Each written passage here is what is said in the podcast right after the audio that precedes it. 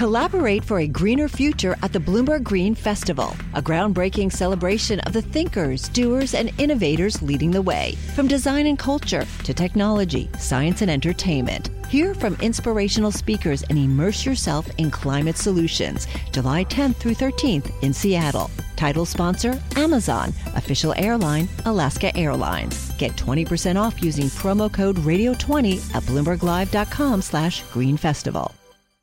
We're here, COP28. Are you optimistic about our future?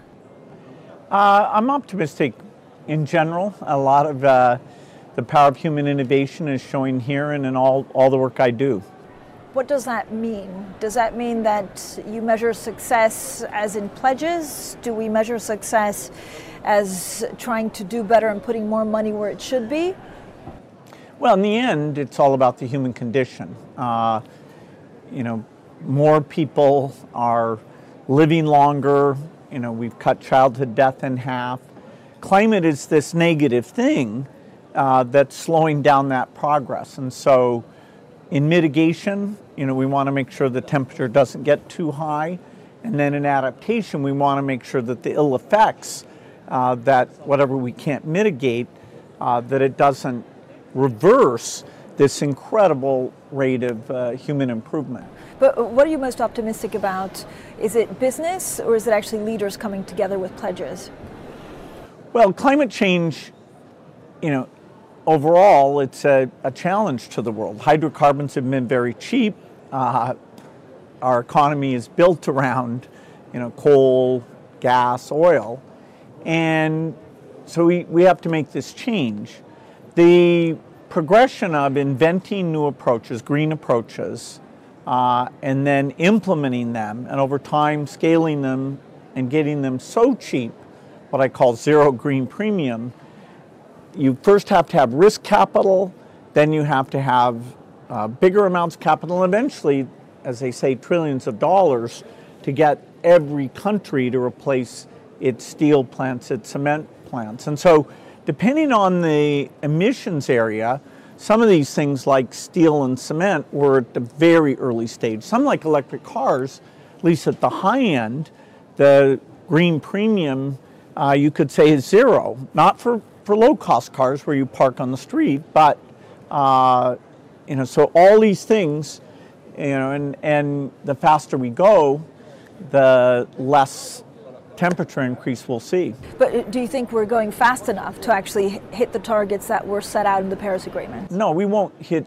hit uh, no the aspirational targets. Well, you can do the math on 1.5, uh, and you know even 2.0 uh, isn't that likely. Now, fortunately, if you stay below three, a lot of the ill effects that people have heard about don't happen unless you really are irresponsible and let it get up to the, the higher range. I mean, many people say it's innovation, but it's also with making sure that we don't waste energy in, in the things that we have now. How are we doing on that? Like, again, if, if you see all of the different components to trying to, to stick to the Paris Agreement, is there any low hanging fruit that we should be thinking about? Well, there's lots of things in energy efficiency, but that's primarily you know, in rich countries where energy's been so cheap that, you know, we leave the lights on at night, we construct things where you have to drive long distances. For most of the emissions are coming from middle income countries. And what they're doing to build roads and shelter is providing sort of the basic level that I think we'd all agree everyone should have access to. Uh, and, and so know, we can't get rid of that. Um, we can make it, we can have some, some efficiency. A, a good example of that is the current windows were never designed to avoid the heat leaking out. And so if you're willing to pay for this improved window, uh, it's, it's, called LuxWall, and there's, there's others, then your, your heating bill uh, goes down. What about food and agriculture? Well, food um, is fascinating because food is a source of emissions, particularly cows and rice and fertilizer. Um, but also, the biggest negative effect of climate is that poor farmers who live near the equator, their crops are going to fail far more often, and that leads to malnutrition, which leads to vulnerability and, and, and way more deaths. And so we've got to innovate in agriculture, both to, to get rid of emissions, but also just so these uh, farmers uh, can have food and you know continue to have uh, their life expectancy go up. But are you dis- It's never in a communique. Are you disappointed that it's ne- it's never quite the focus of a COP that food isn't? Well, this COP did a better job on both food and health uh, than previous COPs. You know, on the first day we had a lot of announcements uh, to the uh, commitments to the group that does better seeds called the CG system. You know, they should be famous because in the 1970s, when Asia thought their population growth would create widespread starvation, it was this CG system with better seeds for wheat and rice and corn that avoided uh, that starvation. Now we need to reactivate that system, include a lot more crops, uh, and and so we saw commitments uh, to that CG system. That was a first for a climate event. Now, you've supported um, a lot of innovative companies with new technologies. Are you optimistic that you're getting extra funds, enough funds of people interested to reach critical mass?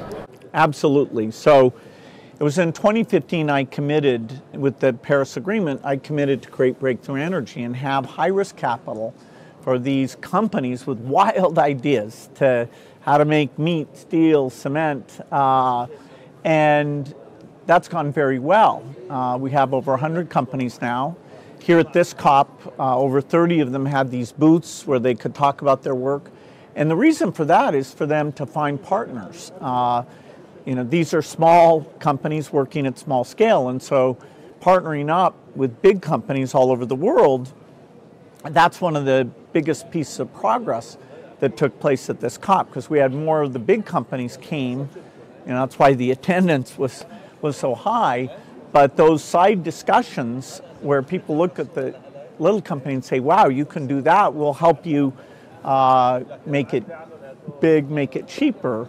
Um, so I'm thrilled that this Breakthrough Energy team and those entrepreneurs will be key uh, to solving climate change. But uh, how many of these small companies need to be in developing nations to really also, you know, become critical?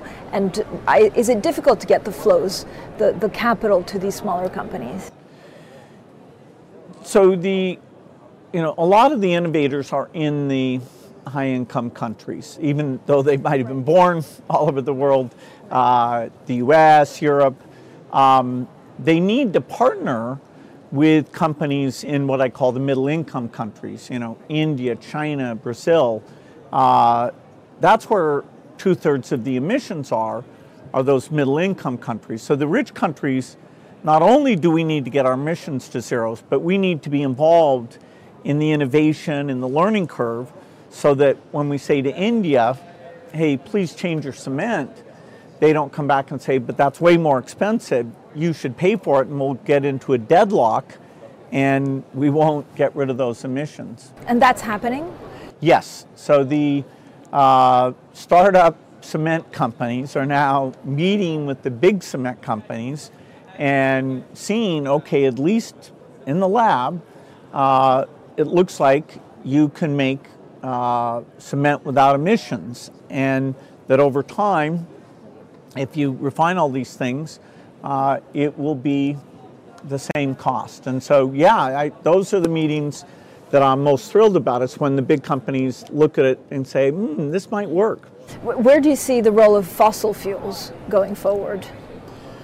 Well, we have to outcompete fossil fuels. Now, to do that properly, they, you know, they shouldn't get subsidies, and in fact, a carbon tax uh, over time should be put on so that the new, you know, say the electric car or the plane that use hydrogen, uh, the fact it doesn't emit carbon, you're helping it uh, get adoption.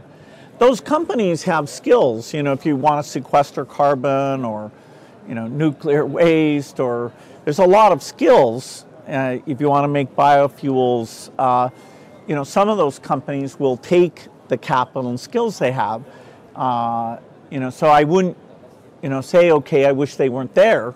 You know, people st- still, you know, there's no country that can say, okay, we have zero emissions. Uh, you know, people want to drive to work. You know, in fact, the excess supply, uh, when Russia cut off its supply, you know, the world was sort of glad that that that was available. And so, yes, oil and gas uh, needs to be outcompeted, and those companies need to join the, the effort. I, I, know you look at a lot of technologies and a lot of innovation, but is there one thing that you've been most excited about in, in the past five years or that you're, you're most excited about for the future? I know we talk about nuclear fuel. We, I mean, we talk a lot, a lot about the, the really big, you know, exciting stuff. What are you excited about?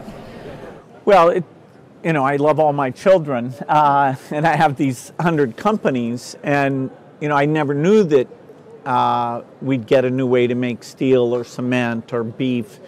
Uh, it's fair to say that if we can get either nuclear fission or fusion to be safe and broadly accepted and uh, very economic, because it's not weather dependent, it would be very complementary to the large amount of solar and wind that we're putting into our electric system. And so I'm, a, I'm biased. I'm a huge investor in, in both fission and fusion and hoping that uh, it comes in time. We, we can't count on it. Um, you know, fission has been too expensive and fusion doesn't uh, exist yet. But fusion, uh, 15 years from now, like what's your? I, know it's a guess at the moment. well, of what, the of the four companies I'm invested in, uh, one of them, Commonwealth Fusion, has a credible path. Things will have to go well. Uh, that in the late 2030s they'd be making electricity and and start to scale it up. So. Uh, that's an aspiration, but it's a great company, and we have three others that aren't quite uh, that early, but you know are within five to ten years of that. I mean, we're in a strange place in, in the planet right now because there's a lot of unknowns. It's AI, it's technology, it's of course climate change. Do you find leaders distracted, or are they still putting climate change as some of their top priorities? Well, we can't have as our only priority. I mean, you know, we still need to buy vaccines and bed nets, and you know, when there's a, a war, you know, that properly demands attention, and even the aid budget, you know, for those refugees and everything. it, it is, I wish there hadn't been a pandemic or Ukraine war or Middle East unrest.